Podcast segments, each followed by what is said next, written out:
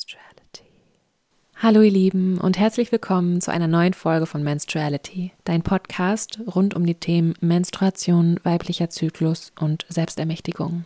Mein Name ist Clara Carolina und ich freue mich sehr, hier eine neue Folge für euch aufzunehmen, beziehungsweise euch ein sehr, sehr spannendes Gespräch vorzustellen. Und zwar habe ich hier in diesem Podcast, in dieser Podcast-Folge Eva Teja als Gast. Und die unter euch, die den Podcast schon länger hören, die kennen den Namen, die kennen diesen wundervollen Menschen aus dem Interview, was wir vor 1,5, 2 Jahren aufgenommen haben. Und ihr findet die Folge unter der Nummer 14, kann ich auf jeden Fall auch sehr empfehlen, euch sehr ans Herz legen. Da haben wir über Weiblichkeit und zyklisch Leben und Geburt und Schwangerschaft und all sowas geredet. Und das war für mich einfach ein sehr wichtiges Gespräch damals, weil ich so kurz davor war, meinen Zyklusguide zu gebären und mich auch auf anderen Ebenen sehr für das Thema Geburt und Kinderwunsch und all sowas geöffnet habe. Und das Gespräch hat auf jeden Fall damals mit dazu beigetragen, dass ich meine Angst zu diesem Thema ablegen konnte. Also ja, weil sie einfach nochmal so eine ganz andere Sicht darauf gezeigt hat. Und Eva Teja ist Zykluscoach und Doula und hat einfach ein unglaublich reichhaltiges Wissen und Erfahrung rund um die Themen Weiblichkeit und ja, alles, was so damit zu tun hat. Und ich finde sie als Menschen einfach sehr bezaubernd und inspirierend und freue mich einfach immer, wenn wir irgendwie in Kontakt sind. Und in diesem Gespräch reden wir über, ja, eigentlich ganz, ganz viel, aber so diese Hauptpunkte sind Vaginal Steaming und die Kraft von Pflanzen und wie wir diese für uns nutzen können. Und Eva ist unter anderem auch Mitgründerin von Vaginal Steaming Austria und die bieten die ersten deutschsprachigen Online-Kurse an zum Vaginal Steaming. Und um das jetzt mal aufzuklären, Vaginal Steaming, für alle, die das nicht wissen, das sind quasi Dampfbäder für die Joni, also für die Vulva und eben auch für die Vagina und den Muttermund und die Gebärmutter. Also es geht so wirklich ganz tief und ja, kann uns eben helfen, uns damit mehr in Verbindung zu bringen und eben auch, ja, ich nehme gar nicht so viel vorweg, ihr erfahrt das alles in dem Gespräch. Und was ich auf jeden Fall euch auch noch hier jetzt am Anfang erzählen wollte, ist, dass es also wenn ihr jetzt so merkt während der Folge so, wow, Vaginal Steaming, das hört sich mega an. Also mein Interesse hat sich auf jeden Fall verzehnfacht nach diesem Gespräch. Dann schaut mal bei Vaginal Steaming Austria vorbei. Ich packe euch alle Informationen und Links in die Shownotes und da könnt ihr dann das nachschauen. Die bieten am 29.09. um 19 Uhr eine Live-Masterclass an und die ist auch kostenlos. Und da geht es einfach ganz, ganz viel um dieses Thema und wie wir das für uns nutzen können, was das für Benefits hat, ja, wie wir uns da auch helfen können, wieder in unsere weibliche Lust zu kommen, unsere Periode schmerzfreier zu erleben und das einfach als ganz, ganz tolles, wunderbares Tool für uns nutzen können für Gesundheitsvorsorge, ja, was einfach in der Frauenheilkunde super, super wichtig ist und wo wir einfach sehr viel in die eigene Hand nehmen können. Und wenn du jetzt nach diesem Gespräch oder vielleicht auch nach der kostenlosen Masterclass merkst, dass du tiefer eintauchen willst in das Thema und da einfach mehr für dich lernen möchtest, dann habe ich noch ein kleines Geschenk für dich und zwar gibt es einen Rabattcode Clara40. Mit dem kannst du 40 € sparen für das Vaginal Steaming DIY und da bekommst du ganz, ganz viele Grundlagen eben zum Steaming und ganz viel Wissen zu der weiblichen Anatomie, zum Zyklus und auch ganz, ganz viel Selbstfürsorge-Tipps. Und das ist wirklich auf körperlicher, psychischer, emotionaler und erotischer Ebene. Also kriegst du da einmal ganz, ganz viel für dich als Selbstanwenderin, was du dann eben in deinem Alltag integrieren kannst. Und den Rabattcode Clara40 und den Link dazu zu dem Kurs findest du auch unten in den Shownotes. Und genau, wundert euch nicht, manchmal ist meine Stimme so ein bisschen wie ein Roboter und so ein bisschen langsam. Das ist aber nur manchmal, also wahrscheinlich war da irgendwie die Internetverbindung gerade nicht so dolle, keine Ahnung. Aber ja, haltet es aus, es ist nur ein paar Mal. Evas Stimme ist die ganze Zeit perfekt, also da könnt ihr ganz in Ruhe dann zuhören. Und ja, worauf ich auch noch hinweisen möchte, was wir, glaube ich, nicht erwähnt haben, was aber ganz, ganz wichtig ist bei diesem Vaginal Steaming, ist, dass ihr aufpassen müsst, dass der Wasserdampf nicht zu heiß ist. Mir ist das tatsächlich gestern Abend fast passiert. Ich habe ein Steaming gemacht mit Schafgarbe und also noch so am Abend, kurz vorm Schlafengehen, hatte ich irgendwie so ein Bedürfnis nach nochmal mich damit zu verbinden und habe mich dann über eine Schüssel gehockt und das war auch tatsächlich sehr angenehm. Also einfach nur mich über die Schüssel zu hocken. Und dabei habe ich so gedacht, ist das nicht vielleicht zu heiß? Ach nee, eigentlich geht's. Und ich hatte es davor schon getestet mit meinem Unterarm. Also das ist ein ganz guter Tipp, einfach mal den Unterarm darüber halten, über den Wasserdampf und gucken, ob es nicht doch zu heiß ist. Aber die Sache ist einfach, dass die Schleimhäute ja nochmal sehr viel sensibler sind. Und das habe ich dann leider doch danach dann gemerkt, dass es ein Müh zu heiß war. Und das konnte ich dann auch ganz schnell wieder behandeln für mich, weil ich habe so Vaginalzäpfchen extra für solche Fälle, also wenn irgendwie die Schleimhaut gereizt ist oder sowas, und das hat dann auch super gewirkt. Aber genau, das wollte ich euch nur sagen, dass ihr da aufpassen müsst, dass der Wasserdampf nicht zu heiß ist, weil das soll ja eine schöne Erfahrung sein und das soll dem Ganzen gut tun. Ja, und alles, worüber wir so reden und auch die Bücher, die Eva noch am Ende empfiehlt, das gebe ich euch auch alles in die Shownotes, also das könnt ihr dann nachschauen und genau. Dann wünsche ich euch jetzt ganz, ganz viel Spaß bei dem Gespräch mit Eva Teja. Hallo liebe Eva, ich freue mich sehr, dich wieder hier begrüßen zu dürfen in meinem Podcast Menstruality.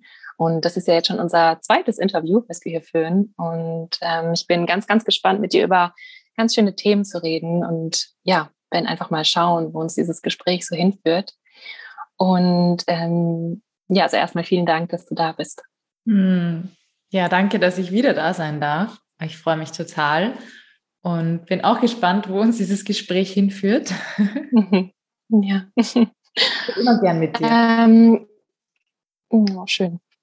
Ich würde gerne starten mit einem Thema, was ich total interessant finde und wo ich super gerne deine Erfahrung zu hören würde und deine Meinung.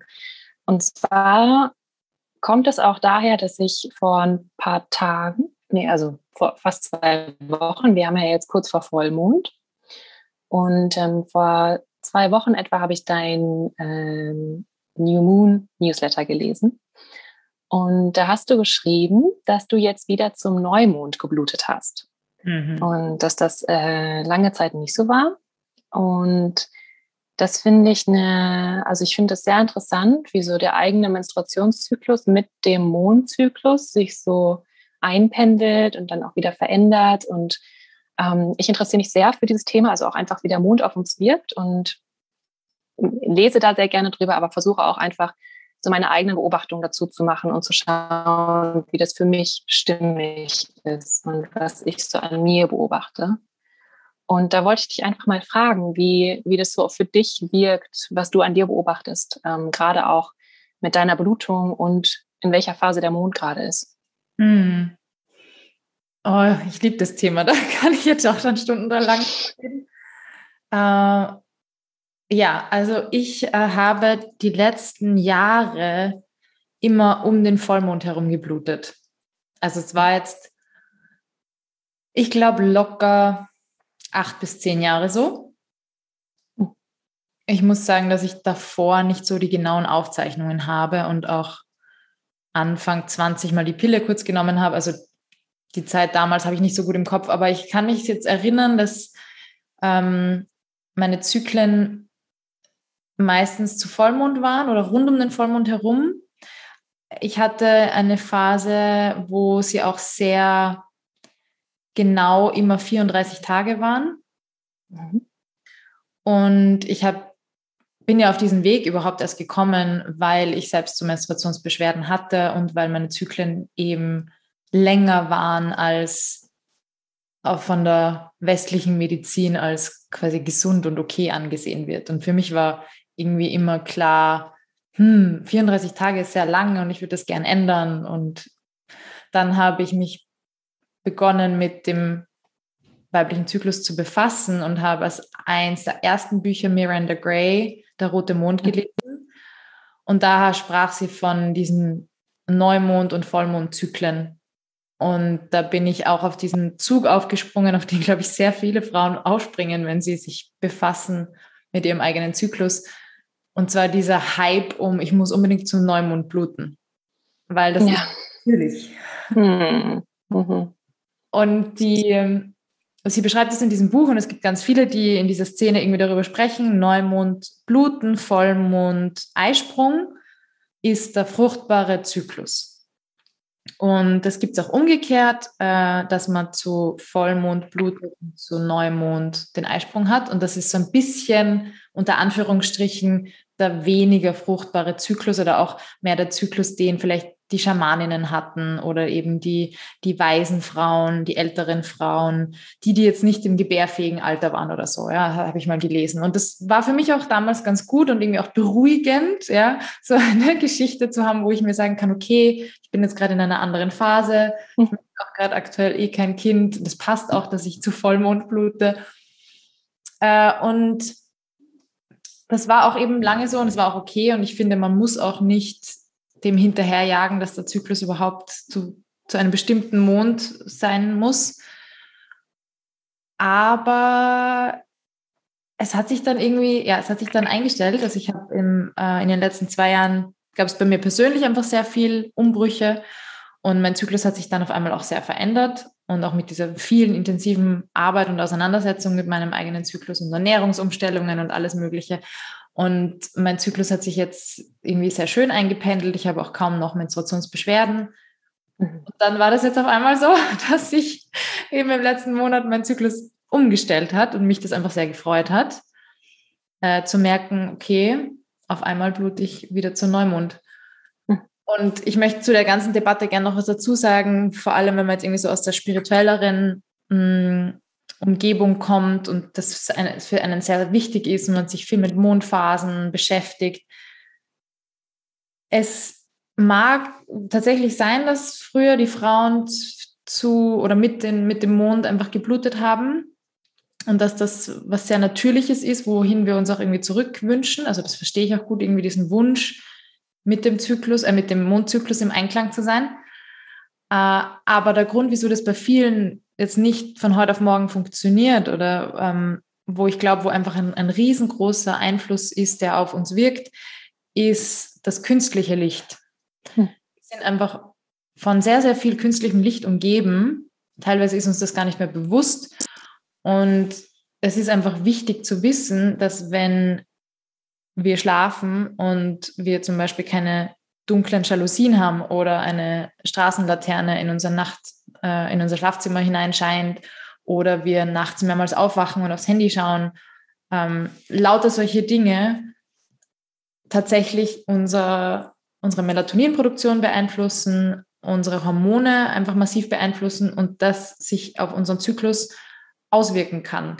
Und diese Vorstellung, mit dem Mond zu bluten, für Frauen manchmal auch besser funktioniert, wenn sie tatsächlich, sage ich jetzt mal, Lichthygiene betreiben und auch wirklich mal konsequenter schauen, sich nicht mehr so künstlichem Licht auszusetzen. Das ist so meine Erfahrung, die ich gemacht habe, ja. Ich habe jetzt nicht persönlich angefangen, großartig viel umzustellen und wollte auf Biegen und Brechen wieder mit dem Neumond bluten. Aber mir ist es einfach bewusst und seitdem achte ich da mehr drauf und mache zum Beispiel abends dann oft lieber Kerzenlicht an, statt irgendwelche Lichter von oben oder so. Genau, jetzt bin ich schon ausgeschweift. Oh. Ah, richtig schön. Auch sehr wertvoll, was du da so zu sagst, dass das einfach, ja, dass es diese Idealvorstellung gibt und vielleicht auch diese Sehnsucht danach, uns wieder verbundener zu fühlen, auch mit den natürlichen Zyklen und auch, wie die Frauen damals gelebt haben, als sie einfach noch verbundener waren mit der Natur. Und das spüre ich in mir auf jeden Fall auch sehr. Und für mich ist es auch eine sehr schöne Analogie oder ein sehr schönes Sinnbild, dass ich einfach, ganz egal, wie gerade mein Zyklus mit dem Mond synchronisiert ist, dass das immer irgendwie Sinn machen kann. Also, dass ich da immer etwas in mir so beobachten kann, so, bin ich vielleicht gerade mehr in dieser Lebensphase, wo ich gerade so in diesem Erschaffen bin, oder bin ich gerade mehr in dieser Lebensphase, wo es darum geht, ins Innere zu schauen, etwas zu heilen, irgendwie in so einem Transformationsprozess zu sein. Und und danach zu schauen, blute ich gerade zum Vollmond oder bin ich gerade so drumherum, weil der Vollmond natürlich für mich da einfach Dinge bestärkt oder verstärkt und Menstruation für mich einfach so eine Phase ist, wo es sehr viel um Heilung und um Innenschau und um so zurück zu meinen Wurzeln geht und es natürlich dann sehr kraftvoll sein kann, wenn ich dann genau zum Vollmond dann auch blute. Und bei mir verändert sich das tatsächlich immer recht stark. Also ich schreibe mir das immer dazu und finde es total erstaunlich, dass du das jetzt jahrelang so hattest, dass das immer sehr gleich war oder immer an einem ähnlichen Punkt. Und bei mir hält sich das dann für so ein paar Zyklen und dann verändert sich das wieder. Also das ist irgendwie viel Wandel. Das ist aber auf jeden Fall auch sehr spannend. Ja. Und ich habe jetzt auch zum Neumond wieder geblutet. Ja. Ein paar Tage danach hat das angefangen. Wir waren ja so fast synchron. Ja. Und das ist auf jeden Fall schon, also ich bin da schon sehr in dieser Geschichte drin, wo ich dann so dachte, so, ach, geil, jetzt bin ich wieder in diesem Zyklus. Ja. Ich finde es total okay, dass dieser Wunsch besteht nach, wir wollen eingebettet sein in einen größeren Zyklus und in ein größeres Ganzes. Und ich glaube, das bringt auch diese Befriedigung oder dieses Gefühl von eben Einklang und irgendwo so sich in das große Ganze einfügen. Ja, es ist so, ich bin ein kleiner Teil von etwas Großem. Ich bin vielleicht ein Teil von vielen Frauen, die jetzt gerade bluten oder eben ich zykle mit dem Mond sozusagen. Und ich glaube, dieses Bedürfnis, sich als Frau mit der inneren Natur in die äußere Natur einzufügen, ist ganz groß, vor allem wenn man irgendwie beginnt, sich mehr mit sich selbst zu beschäftigen. Und das ist was Wunderschönes. Und deswegen ist da, glaube ich, auch so meine große Liebe da zu diesem Thema, wie passe ich in die Zyklen, die rund um mich herum sind. Ja? Also ich lehre da ja auch ganz viel dazu, nicht nur zum Mondzyklus, sondern auch zu den Jahreszeiten und zum Jahreskreiszyklus und so Dingen. Aber ich glaube, wir dürfen einfach uns auch bewusst machen, dass wir in einer westlichen Gesellschaft leben und den Druck rausnehmen von uns als Individuum. Also nicht dieses, sich selber so einen Stress zu machen, wenn es nicht gleich klappt, sondern sich eben bewusst zu machen, okay, ich lebe nicht mehr im Wald und das Mondlicht ist und das Sonnenlicht ist nicht das Einzige, was mich beeinflusst und meine Hormone und dass das auch okay ist. Mhm. Ja, und das ist genau so eine Sache, die uns ja eigentlich so bestärken kann, nicht noch zu einer weiteren Sache wird, wo wir denken, oh, irgendwas ist nicht richtig mit mir, irgendwas stimmt nicht und genau. So, sondern das finde ich so wichtig, dass wir da aufpassen, dass wir da nicht in so eine weitere Falle rutschen. Ja. Weil sonst wird es wieder ein patriarchales Werkzeug gegen den weiblichen Körper. Genau, das ist so wie, ein Zyklus sollte 28 Tage dauern, weil sonst ist irgendwas nicht richtig oder so. Ja. Und dann Eisprung muss Tag 14 sein, weil sonst passt. Das ist nicht korrekt. Okay. Ironie. Ja, und ich finde auch, dass diese Zyklen, die so um uns herum sind, also bei mir war das auf jeden Fall so, dass mir waren immer so die Jahreszeiten bewusst und auch so dann so das ganze Jahr und so, aber ich war mir nie so dieser Mondzyklen bewusst so richtig. Und das hat erst angefangen, wo ich mich eben mit meinem eigenen Menstruationszyklus befasst habe. Und ich merke das jetzt auch, wo ich gerade auf dem Land lebe und ich wirklich sehr, sehr wenig künstliches Licht um mich herum habe und eigentlich jeden Tag den Sonnenaufgang und den Sonnenuntergang sehe und halt eben jeden Tag den Mond oder die Mondin. Und das so faszinierend finde, wie sie sich verändert in ihrem, also dass die mal aufsteigend ist und dann mal absteigend und dass zu jeder Phase sie an einem anderen Punkt am Himmel da ist. Und das wusste ich vorher gar nicht so richtig. Das war mir gar nicht so bewusst. Und macht ja aber natürlich auch Sinn mit der Stand der Sonne und so, dass sie dann immer, also ich glaube, der Vollmond ist immer abends dann so im Süden ungefähr, genau, wenn dann die Sonne im Norden ist.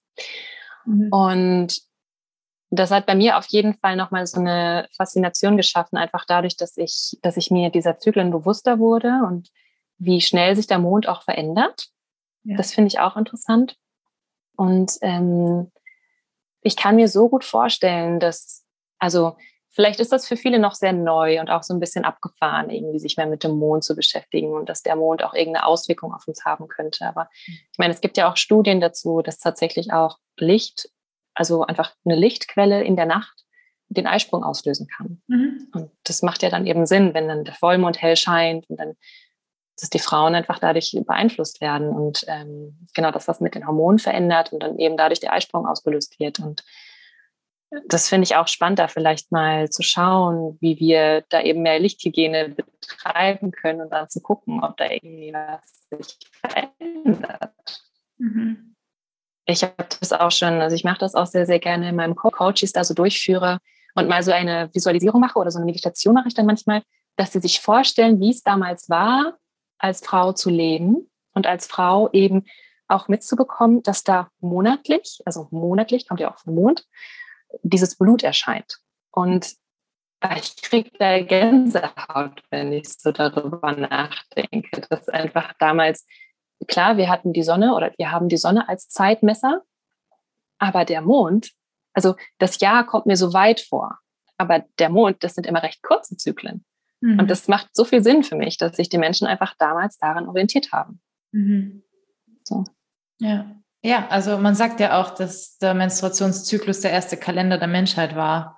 Mhm. Und es gibt so diese ganz alten Funde von, ich glaube, so ein Holzstückchen oder Knochenstückchen, wo Frauen Striche eingeritzt hatten und am Anfang dachten sie, was ist das? Ist das irgendein Kriegswerkzeug oder was ist das genau? Wie sie draufgekommen sind, das war die erste Form eines Menstruationskalenders, wo eine Frau ihren Zyklus gezählt hat. Mhm. Und das Wort Menstruation hat ja auch den gleichen Wortstamm wie Monat und Mens ist. Also ja, genau. Klar, wir sind verbunden mit dem Mond als Frauen, ja. Mhm. Das ist so schön. Ja, es gibt ja auch so aus der Wortforschung gibt es ja auch eben ganz viele Zusammenhänge mit Mond und Mens. Also das ist ja, Mond heißt ja Mens und Menstruation heißt Mondwechsel und es hat alles so eine Wurzel und dass damals die Menstruation und der Mond einfach als Zeitmesser eben gegolten haben und dass sich darauf auch alles aufgebaut hat und dann hat sich das ja auch so ein bisschen noch verändert, aber dass wir, also ich kenne auch eine Figur, ich weiß nicht mehr, wo die gefunden wurde, aber die hat auf jeden Fall so ein Horn in der Hand und darauf sind so 13 Striche eingeritzt. Mhm. Das ist Mondjahr sozusagen. Ja, genau. Ja. Das ist total faszinierend. Ja. Bemerkst du dann irgendwas an dir, dass oder deine Menstruation anders ist, wenn Neumond ist oder wenn Vollmond ist? Mhm. Also ich müsste es wahrscheinlich jetzt noch länger beobachten, weil es jetzt erst einen Monat war. Aber ich habe schon auch gemerkt, dass meine Menstruation zu Vollmond einfach auch stark war. Also es war nicht immer gleich, aber es war schon oft, ging es auch einher dann mit irgendwie so ein bisschen Blähbauch im Vorhinein oder so Dinge. Oder das so dieses Gefühl von sehr reif schon zu sein. Ja. Das habe ich schon oft auch in Verbindung gebracht, so mit dem Vollmond. Mhm. Da bin ich jetzt gespannt, ob es jetzt leichter sein wird vom Gefühl. Mhm. Ja. Ich habe so das Gefühl, also ich bin das auch sehr am Beobachten und es ist auch noch kein klares Muster, weil es natürlich auch viele Faktoren dafür gibt, deutlich gemerkt, dass zu Vollmond die sehr viel mehr Blut da ist als zu Neumond. Zu Neumond ist sogar manchmal, dass ich dass fast kein Blut da ist. Also so am ersten Tag vielleicht und dann geht es ganz schnell zurück. Das finde ich echt sehr spannend. Ja. Ich würde dich total gerne noch was fragen zum Vaginal Steaming. Mhm. Da bist du ja auch eine Expertin und ich finde das Thema sehr interessant und ich habe sowieso auch jetzt über die Zeit eine absolute Kräuterliebe entwickelt. Mhm. Und da gibt es ja auch, also das ist ja ein wunderbares Tool auch für die Menstruation und auch um den Zyklus wieder mehr in Einklang zu bringen und ja, ich würde dich einmal voll gern fragen, wie du dazu gekommen bist. So, also erstmal das und auch, was es da vielleicht zu beachten gibt und ja, vielleicht mal so ein paar Grundlagen dazu, wofür das schön sein kann. Mhm. Im Zuge meiner Suche nach Dingen, die mir helfen können mit meinen Menstruationsbeschwerden, bin ich vor, ich glaube, es waren 7 Jahren oder so, auf eine Website von einer amerikanischen Hebamme gestoßen. Und die hat berichtet, wie sie Kräuter verwendet während der Geburt und nach der Geburt, um eine starke Blutung zum Beispiel zum Stoppen zu bringen, das Stillen anzuregen, lauter so Dinge. Und da gab es einen kurzen Absatz über Yoni-Steaming oder Vaginal Steaming, also vaginale Dampfbäder quasi auf Deutsch. Und das war alles im Zusammenhang mit Wochenbett. Und ich fand das total spannend und habe dann mir gedacht, das klingt so, als könnte ich das auch probieren, ohne dass ich schwanger bin, ohne dass ich geboren habe, weil sie irgendwie davon gesprochen hat, was das eben für Vorteile hat und dass es den Unterleib durchblutet und dass es eben Wärme hinbringt, dass die ätherischen Öle in den Kräutern wirken und. Und dann habe ich beschlossen, ich probiere das einfach und habe mir Kräuter besorgt, beziehungsweise einfach geschaut, was habe ich so zu Hause, habe ein bisschen recherchiert und dachte mir, okay, ja, so ein bisschen, ich weiß gar nicht mehr, was ich genau verwendet habe. Ich glaube, es war irgendwie so Rose, Basilikum, irgendwelche Kräuter, die ich zu Hause hatte. Ja. Habe das irgendwie in einem Topf aufgekocht und habe mich dann da drüber gekniet für ein paar Minuten. Es war total anstrengend für meine Oberfläche. Ich habe mich immer halb am Topf verbrannt und ja, habe das dann irgendwie, glaube ich, ein paar Mal gemacht. Dieser Kräutersud hat einfach total gestunken und habe mir dann gedacht, so ja, es war irgendwie ganz nett, es war irgendwie ganz angenehm, aber so dieser ganze Aufwand, den ich da betreiben muss und dass es dann eigentlich recht anstrengend ist, da drüber zu hocken und so, ja, und es hat irgendwie nicht wirklich geholfen mit meinen Krämpfen, also war ein netter Versuch so. Ich habe das wieder ad acta gelegt. Und dann habe ich aber, ich glaube, so ein halbes Jahr oder Jahr später von einer Freundin erzählt bekommen, dass es jetzt so einen Online-Kurs gibt von einer Amerikanerin, von der Kelly Garza, zum Thema Steamen und dass sie überlegt, ob sie den machen möchte und ob ich da auch Interesse hätte dran. Und dann habe ich das gegoogelt und habe mir das angeschaut und habe dann den Kurs tatsächlich auch gemacht und habe dann mehr und mehr gelernt über Steaming und habe das dann sehr schnell auch einfach in meine tägliche, oder nicht tägliche, aber in meine monatliche Praxis integriert, um einfach an meinen Menstruationsbeschwerden zu arbeiten. Ich habe zu dieser Zeit wirklich sehr, sehr viele verschiedene Dinge ausprobiert und habe unter starken Krämpfen gelitten. Und habe dann auch wirklich gesehen, dass sich was tut. Und Steaming war für mich so ein leichtes Tool. Und ich habe dann eben auch gelernt, dass man verschiedene Kräutermischungen zu verschiedenen Zwecken verwendet, dass es dann auch sehr gut riecht, wenn man die Dinge zusammenmischt. Habe dann eben gelernt, auch was für eine Art von Hocker man sich bauen kann oder wie man sich eben das auch wirklich bequem herrichten kann. Und habe dann gemerkt, dass es mir wirklich sehr, sehr gut geholfen hat. Und glaube ich, wirklich ein großer Faktor war auch darin, dass ich jetzt, würde ich sagen, ziemlich schmerzfrei bin. Und habe dann begonnen, mich zu vertiefen. Habe dann bei der Kelly auch noch eine weitere Ausbildung gemacht mit dem Paris Day Paro, wie heißt's? Peristeam Hydrotherapist begonnen, also quasi Dampftherapeutin auf Deutsch übersetzt ungefähr, und habe dann einfach begonnen, auch Klientinnen anzunehmen, mit denen zu arbeiten. Und das Spannende ist, dass sich das an der TCM orientiert, zumindest so wie sie das damals gemacht hat, und man irgendwie lernt, die Frau in verschiedenen Typen einzuordnen und es wirklich dein Körper sozusagen mit dir spricht und je nachdem, was du für Anzeichen hast während des Zykluses und auch während der Menstruation, hast du dann entweder Hitze im Körper oder Trockenheit oder Feuchtigkeit oder Stagnation und kannst dann anhand dessen auch wirklich schauen, was braucht die Frau für Kräuter und wie lange soll sie steamen, wie oft soll sie steamen, ja, also das sind lauter so Dinge. Und genau, und das mache ich jetzt. Das mache ich jetzt eben schon, glaube ich, 4-5 Jahre.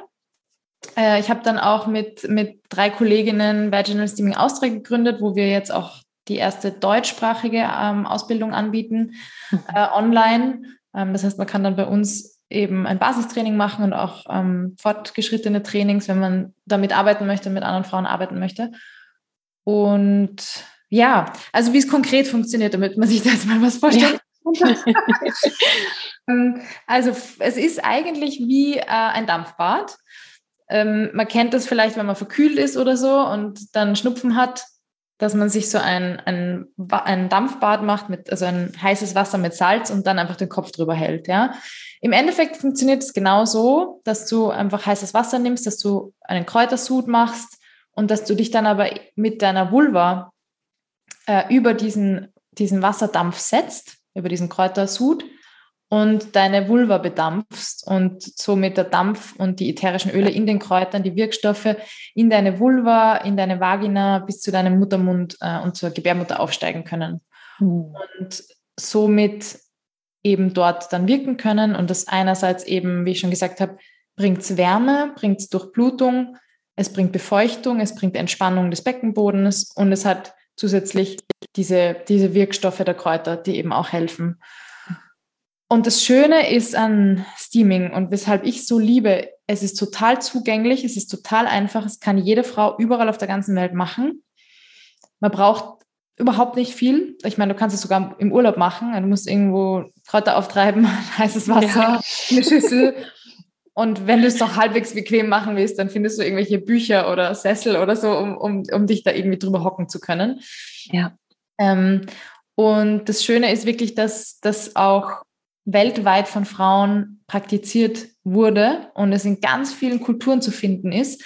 Wenn man bei uns so in den westlichen Breitengraden in Europa schaut, dann kennen die meisten Frauen, wenn sie es überhaupt kennen, Steaming aus der Geburtsvorbereitung und zwar von den sogenannten Heublumendampfbädern, die Hebammen oft empfehlen.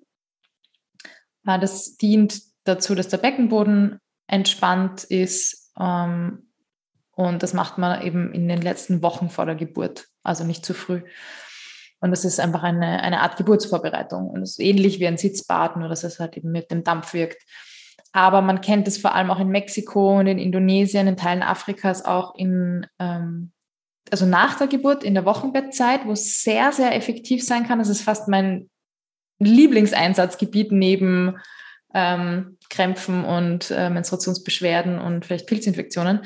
Aber es hilft wirklich bei ganz, ganz, ganz vielen Dingen und ja, also wir kommen jetzt gerade auch immer mehr drauf, wo es überall helfen kann und dadurch, dass es so ein simples Tool ist, finde ich es einfach so schön, wenn das so viele Frauen wie möglich kennenlernen, weil es wirklich so einfach ist und es ist nicht nur was man machen kann, wenn man schon Probleme hat, ja, sondern man kann es auch vorbereitend machen und man kann es auch als Gesundheitsvorsorge machen und das ist, finde ich, was ja in der Gynäkologie komplett außer Acht gelassen wird. Also wir haben einfach eine Frauenheilkunde, die darauf basiert, du hast ein Problem, du schluckst dieses Mittel oder du lässt dir was rausschneiden. Aber es gibt kaum ein lern deinen Körper kennen, lern deinen Zyklus kennen, verstehe, was sagt dir dein Blut, was sagt die Konsistenz, was sagt die Farbe und wie kannst du deinen Körper und deinen Zyklus unterstützen, dass er gesund bleibt, ja? Und dass du dann lange, lange Jahre glückliche Zyklen hast, einen glücklichen Körper hast, glücklich schwanger werden kannst, ja, das ist dann gut ist und das ist auch bis zur Menopause und darüber hinaus gut ist, ja, hormonell auch.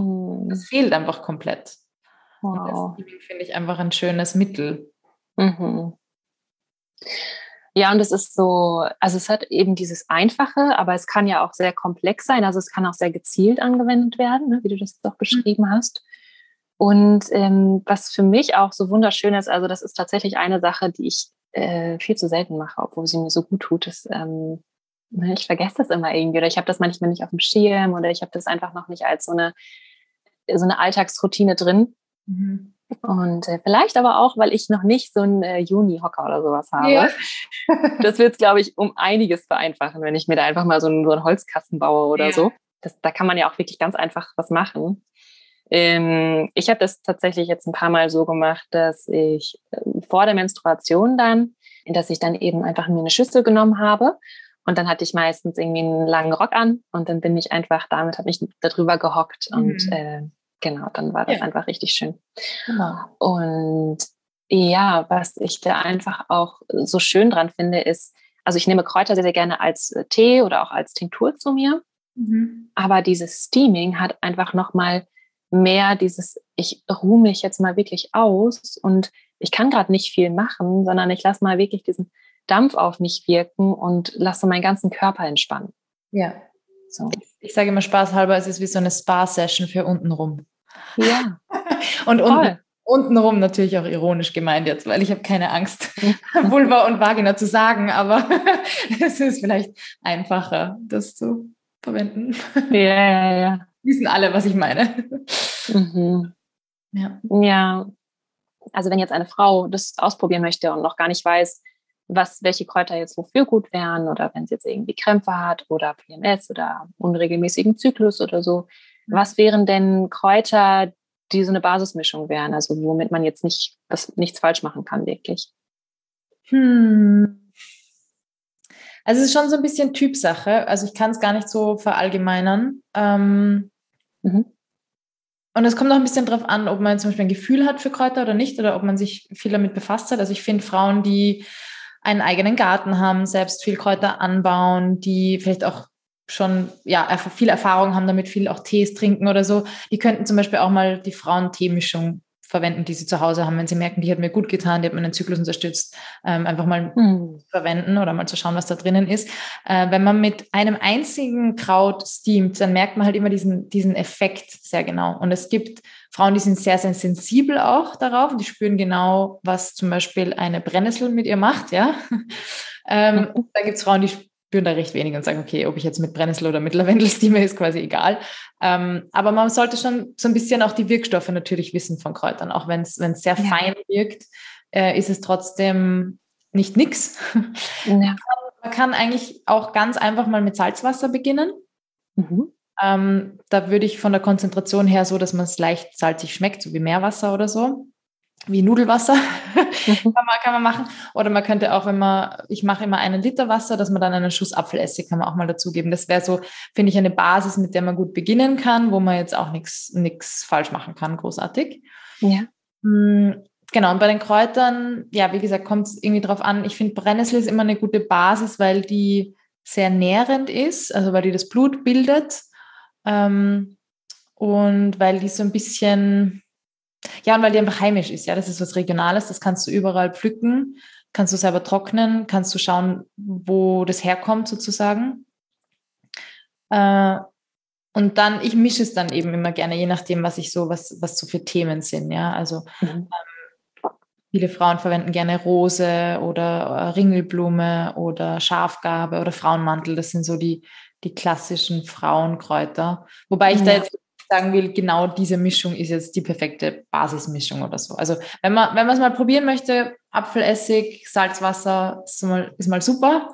Und dann sich wirklich entweder zu beschäftigen, einmal mit Kräutern zu schauen, was habe ich für Themen, was möchte ich irgendwie mit dem Kraut spezifisch angehen oder, oder einfach sich auch eine Beratung auszumachen mit einer Steaming-Beraterin.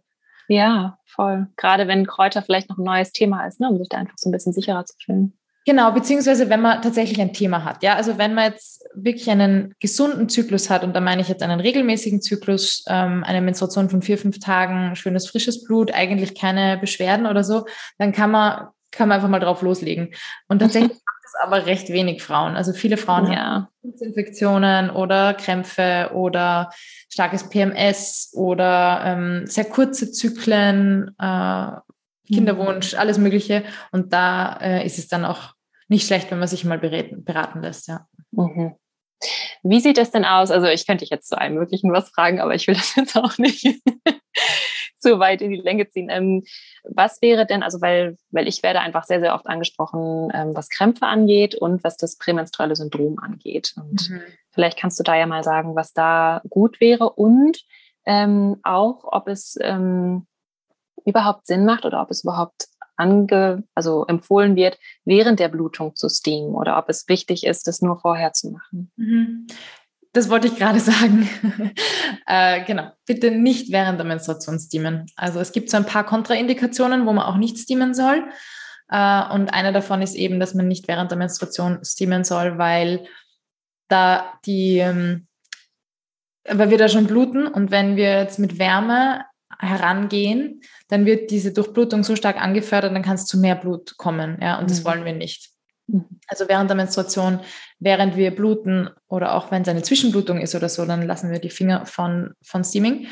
Also gesteamt wird entweder vor der Menstruation und nach der Menstruation oder zum Beispiel kann man auch einmal die Woche steamen oder mit dem Mond ist zum Beispiel auch immer ganz schön, ja, zu den verschiedenen Mondphasen zu steamen. Mhm. Aber auch da muss man eben sagen, es kommt immer ein bisschen drauf an, was die Frau für eine Konstitution hat, was sie für ein Thema hat.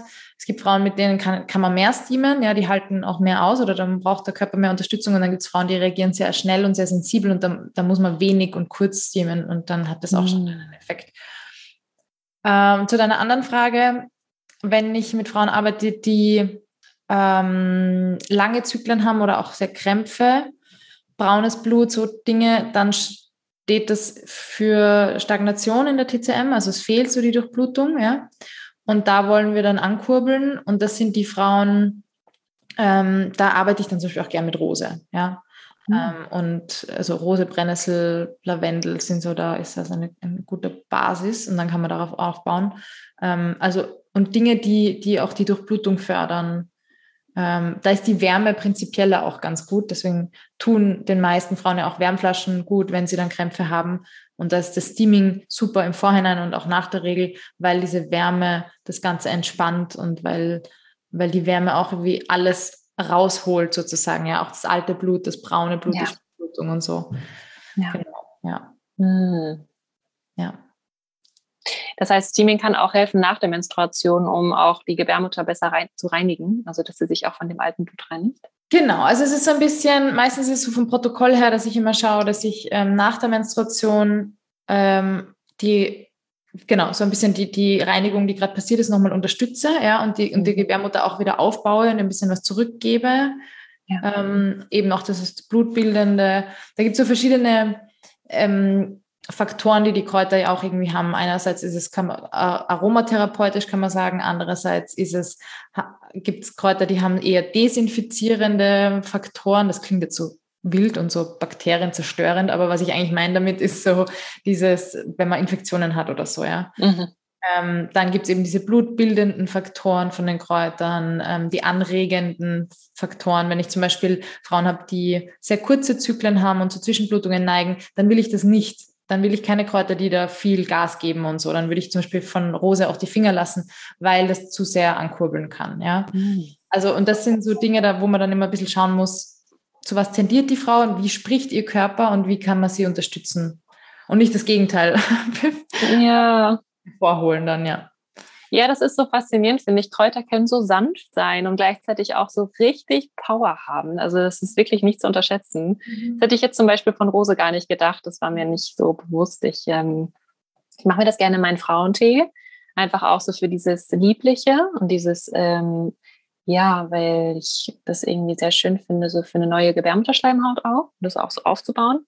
Mhm. Aber ja, das war mir neu, dass es da auch gut ist, damit aufzupassen. Ja, aber mit allem, also auf jeden Fall. Mhm. Ja, die Dosis macht das Gift.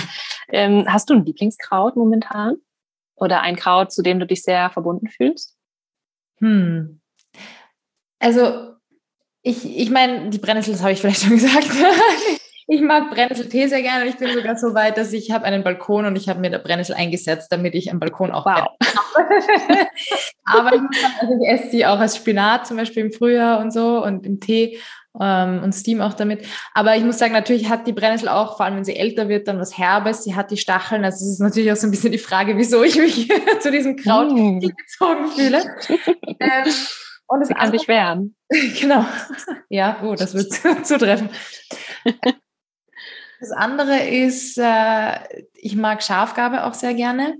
Da bin ich aber auch ein bisschen vorsichtig. Die hat auch sehr viel Bitterstoffe. Also das zum Beispiel als Tee kann das auch ganz schön bitter sein, wenn man Schafgarbe pur trinkt. Ich mag aber so die Blätter von der Schafgarbe total gerne. Ich mag auch, dass sie verschiedene Blütenfarben hat. Ich habe nur nicht so das Glück am Balkon, muss ich sagen. Also vielleicht habe ich da noch ein bisschen an der Beziehung zur Schafgarbe zu arbeiten. Aber ich hab mir eine rosarote Schafgarbe gekauft dieses Jahr, weil ich mir dachte, schön, irgendwie eine andere Farbe. Ja, die hat ganz viele Blätter und keine einzige Blüte.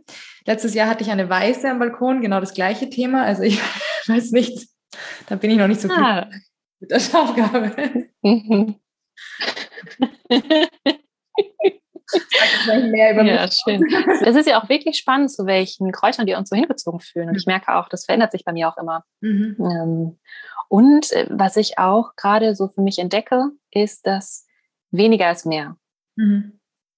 Und dass es super schön ist, mich, also am Anfang, wo ich so, also ich beschäftige mich schon seit sehr langer Zeit mit Pflanzen auch, damals durch mein Studium in der Ökologie, was noch in eine ganz andere Richtung ging. Und ich habe mich aber immer dafür interessiert, so, wofür ist diese Pflanze gut?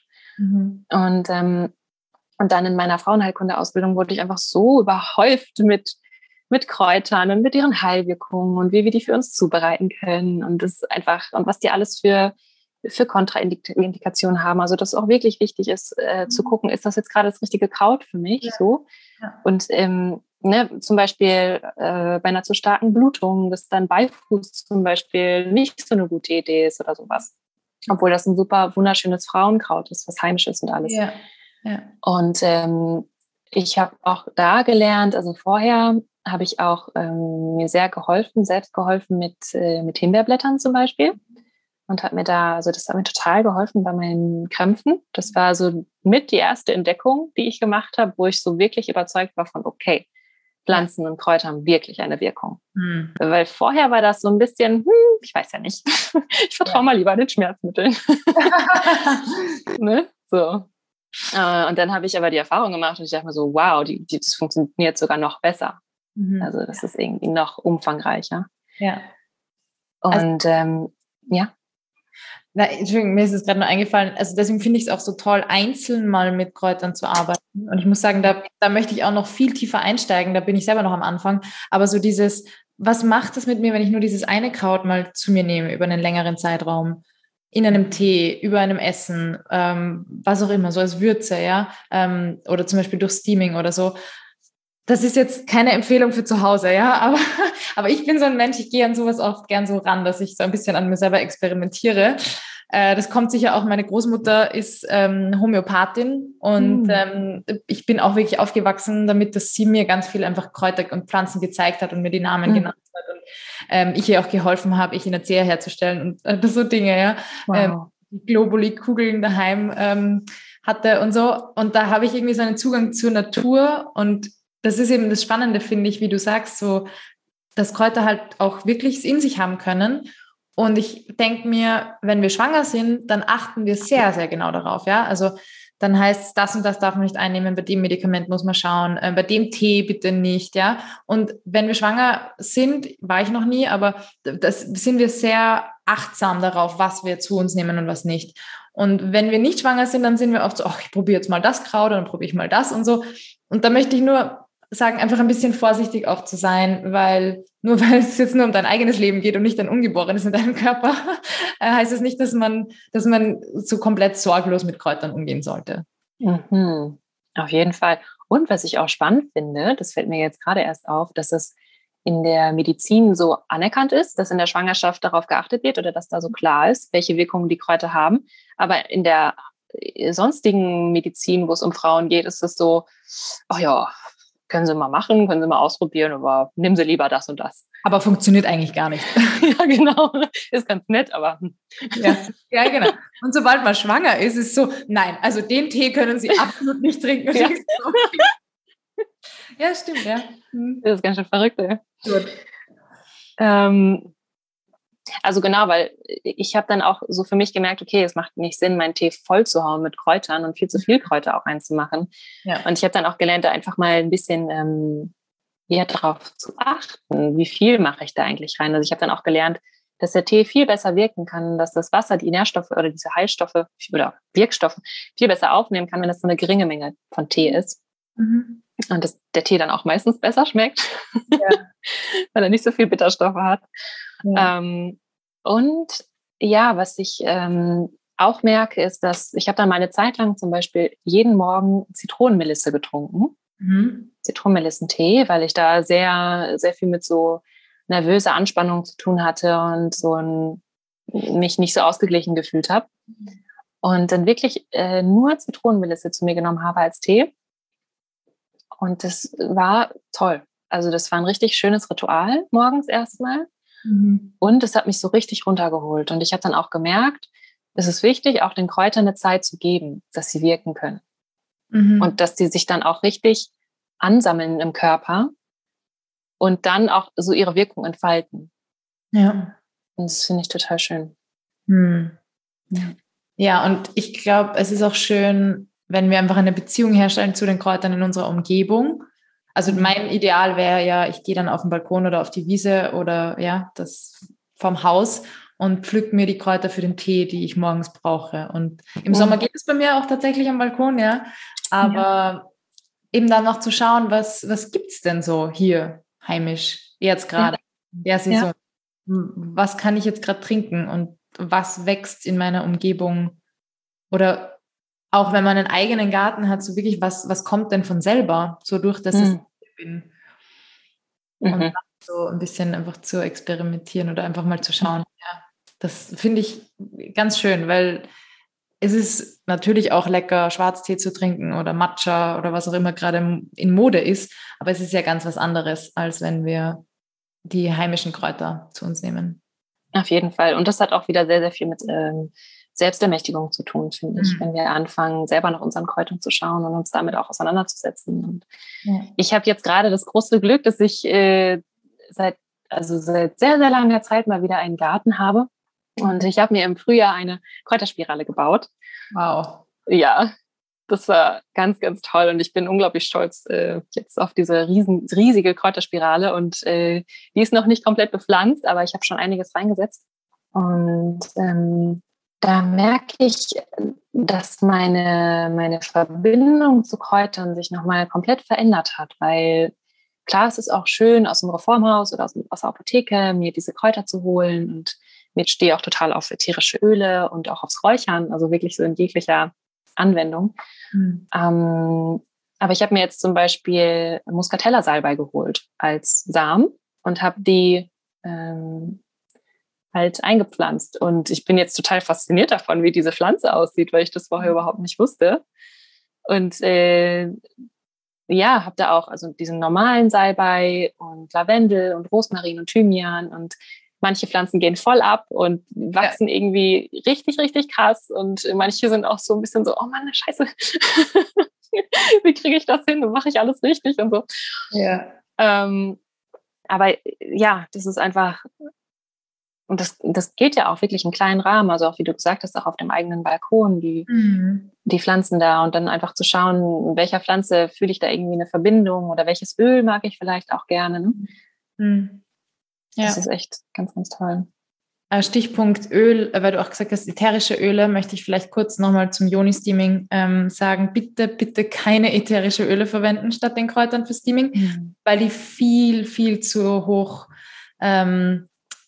ich sage mal, potenziert sind quasi, ja, also weil die einfach sehr, sehr, sehr reizen würden und weil es hier ja um Schleimhäute geht, also das wäre so, als würden wir tonnenweise Lavendel in 1 Liter Wasserstoff nehmen, also es ist einfach viel zu viel, ja. Ich rede ja von Teelöffeln, wenn ich vom Steamen rede und genau, das ist eine kleine Hinweis.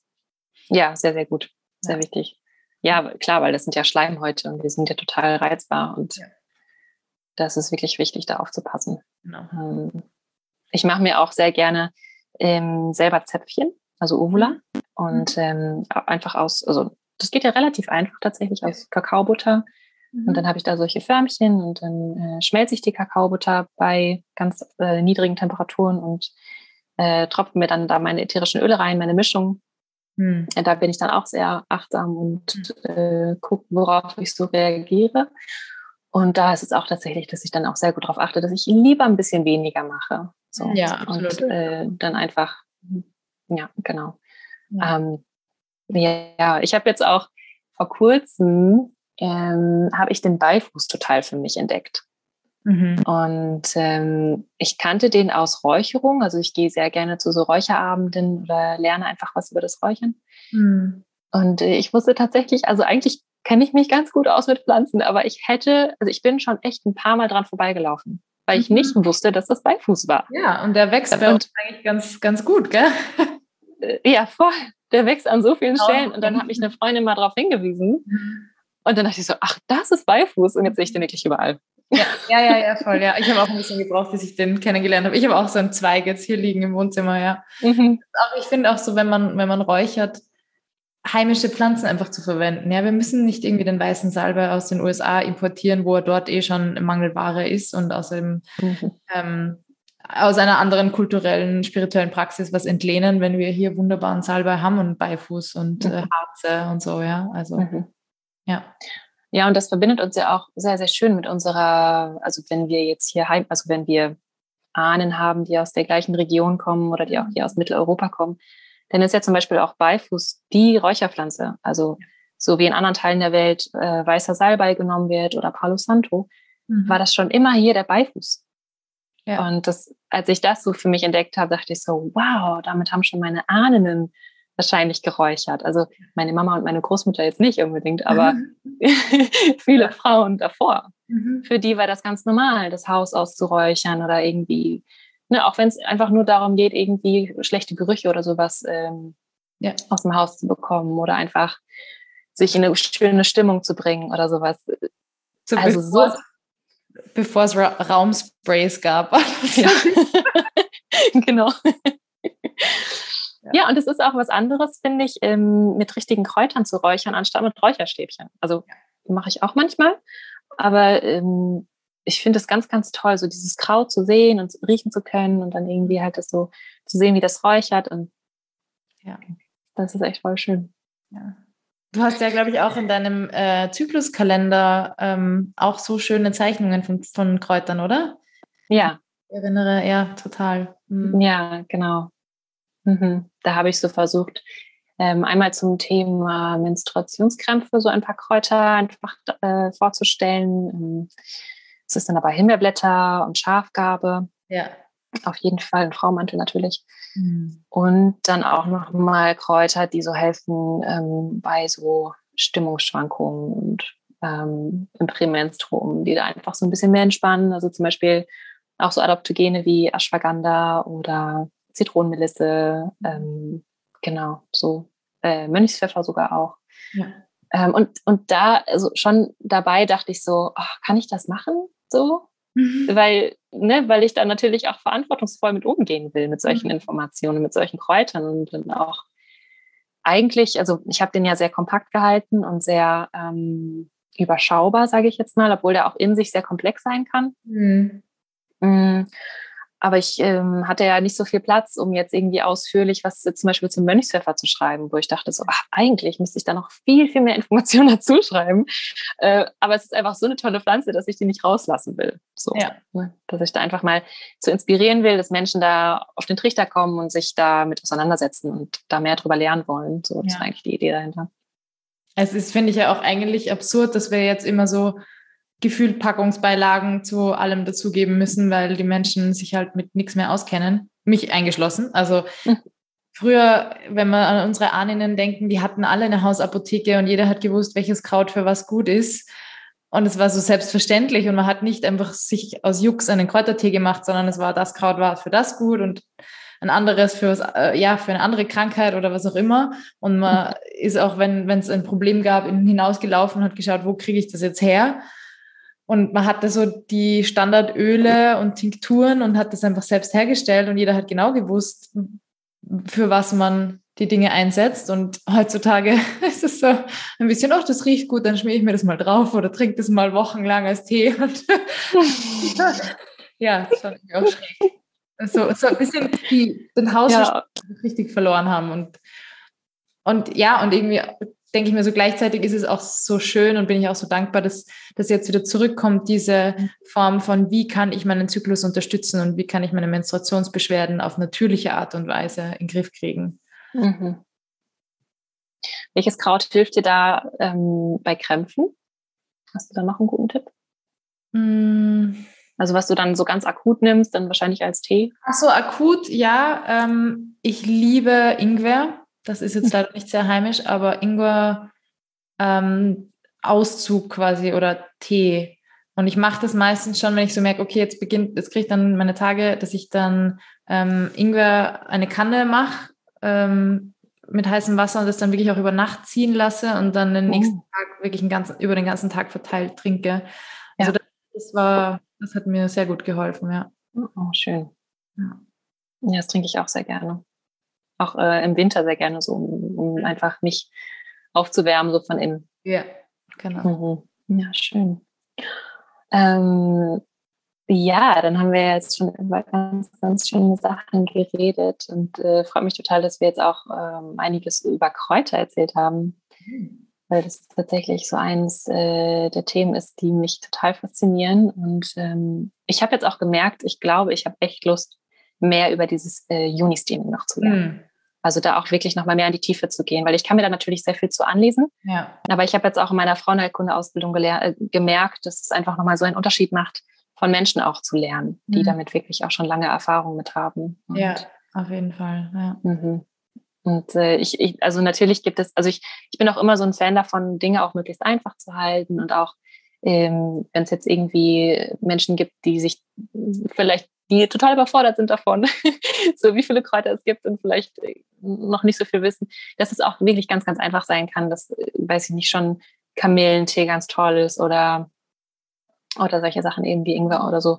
Aber das, ich habe da auf jeden Fall allein schon von diesem Gedanken her, dass ich eine Hausapotheke habe und dass ich mir selber helfen kann und ich das absolut liebe auch. Also da muss ich auch mal so ein bisschen vorsichtig sein, wenn ich irgendwie in meinem Umfeld bemerke, dass Menschen irgendwie was haben und so. Und ich dann denke so, du kannst dieses und dieses Kraut nehmen. Ungebetene Ratschläge. Ja, genau. Aber das Schöne ist, dass es sich momentan, also dass sich das mittlerweile schon sehr rumgesprochen hat und dann Menschen auch auf mich zukommen und so, und dann kann ich das einfach machen. Ja, da bin ich auch eher vorsichtig geworden, dass ich gucke, ob Menschen dafür gerade empfänglich sind oder daran interessiert sind oder so. Mhm. Ja, genau. Und was ich auch so schön daran finde, ist, dass diese Auseinandersetzung mit Kräutern und gerade auch eben was heimisch ist und was um uns herum wächst, das ist auch einfach so eine sehr, sehr schöne Art, um mich wieder einmal mit dem Leben zu verbinden, was die Frauen vor mir geführt haben, um so eine Ahnung dafür zu bekommen. Ahnung, das Wort Ahnung und Ahnen. Und auch um mich, ja, wie soll ich das sagen, um das Land um mich herum besser kennenzulernen. Ja, ich wollte gerade sagen, es verbindet einen ja mit dem Land, wo man jetzt gerade ist. Und auch mit den quasi Ahnen der Pflanzen und also oder den Menschen, die vor dir auf diesem Land waren und die dieses Land bestellt haben und auf dem Land gelebt haben. Ja, das auf jeden Fall. Führt uns wieder zurück zum Anfang, oder? Weil es ist so dieses Einbinden in das große Ganze und wieder dieses, wie passe ich als Puzzleteil in meine Umgebung und zu den Menschen, die vor mir gegangen sind und die nach mir kommen werden. Und wie passe ich das?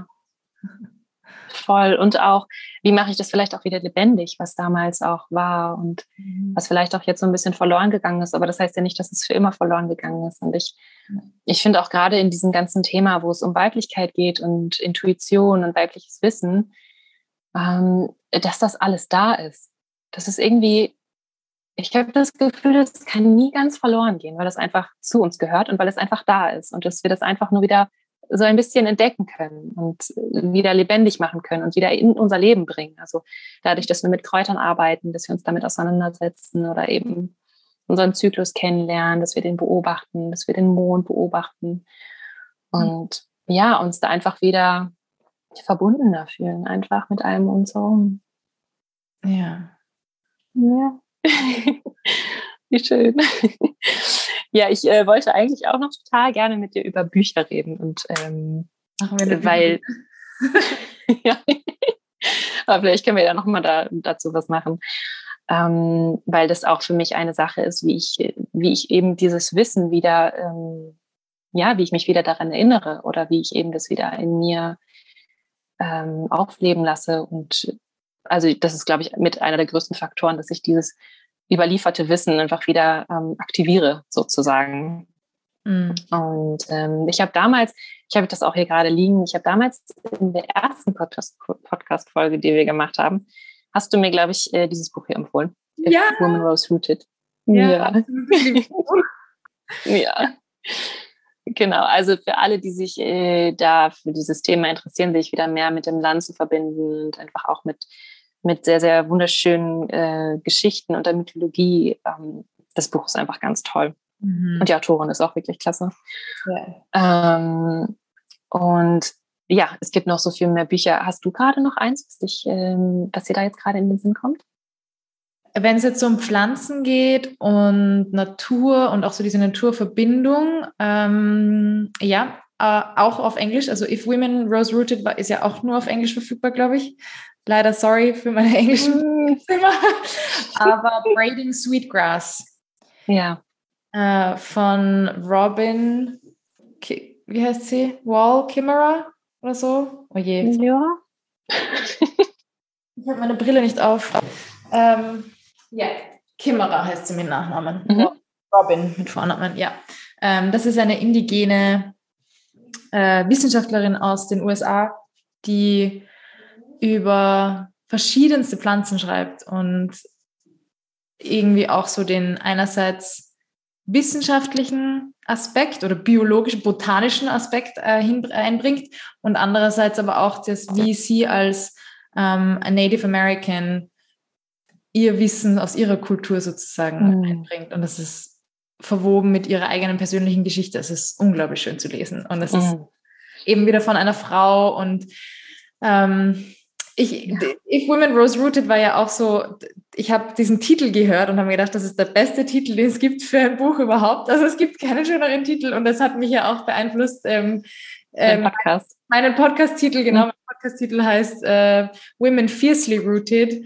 Und genau, also so dieses, wenn Frauen wirklich geerdet sind, ja, wenn sie mit ihrem Land verbunden sind, wenn sie ihre Wurzeln in die Erde quasi wachsen lassen, ja, was dann geschehen kann, wenn wir Frauen aus dieser Kraft heraus mit dem Land verbunden, mit unseren Ahnen im Rücken sozusagen in die Welt hinausgehen können. Und ja, Bücher spielen da auch eine ganz große Rolle. Und ich bin immer auf der Suche nach Büchern, die so geschrieben sind, dass sie als Frauen wirklich uns bestärken und nähern und aufbauen und nicht uns ein Gefühl geben von, naja, aber eigentlich wäre ich lieber ein Mann oder so subtilen Sexismus haben. Da gibt es ja auch, es gibt unglaublich viele Bücher, sogar Zyklusbücher, die so subtil vermitteln, dass es eigentlich eine Last ist und eigentlich mühsam.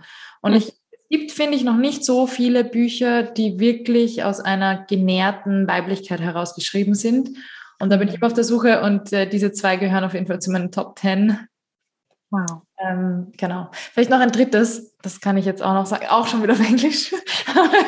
Ein Buch, ein Roman, der heißt When Women Were Dragons. Aha. Immer die Frauen in den Titeln. Und zwar geht es da darum, dass wie das wäre, wenn Frauen... Also es ist ein fiktiver Roman und es geht auch darum, dass sie sich in Drachen verwandeln und es geht aber metaphorisch um die weibliche Wut. Also dass sie durch einen Wutanfall sich in einen Drachen verwandeln und ich fühle mich so erinnert an PMS und an irgendwie diese weibliche Wut, die nicht gesehen wird und ein tolles Buch. Ganz ein tolles Buch. Geil. Genau. Toll. Ja. Aber ich habe auch, also wer möchte, ich habe auf Instagram auch ein ganzes Highlight an Büchern, die ich lese und empfehle und kann man auch unter Eva_Teja finden. Mhm. Toll. Ja, du bist da irgendwie eine richtig gute Bücherquelle für mich, also ich gucke da super gerne. Ja, ich lese auch so gern Bücher und ich bin wirklich immer auf der Suche nach Büchern, die für Frauen auch richtig gut sind und die man auch empfehlen kann. Ja, toll. Ja. Ja, natürlich, wenn man da so manche Bücher kennengelernt hat und da so fasziniert davon ist, dann kenne ich das auch von mir, dann ist mein Standard auch relativ hoch.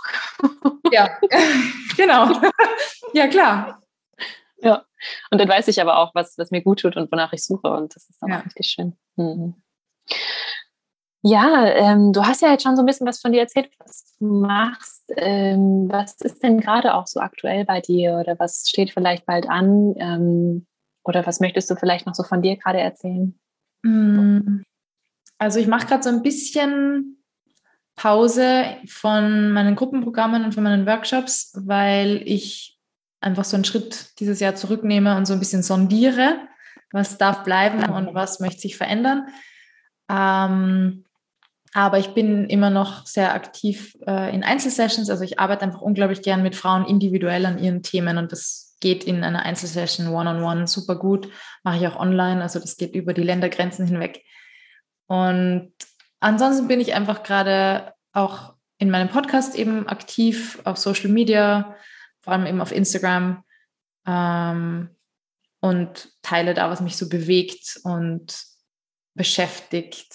Und ich glaube, das ist so die beste Plattform, ja. Also ich bin unglaublich gerne im Podcast zu Gast, aber habe eben auch meinen eigenen, und beschäftige mich auch gerade mit Matriarchaten ganz viel und so Dingen. Also irgendwie so das Thema Weiblichkeit und alles, was da so aus mir heraus sprudelt und so, teile ich dann einfach online. Ja. Mhm, super schön.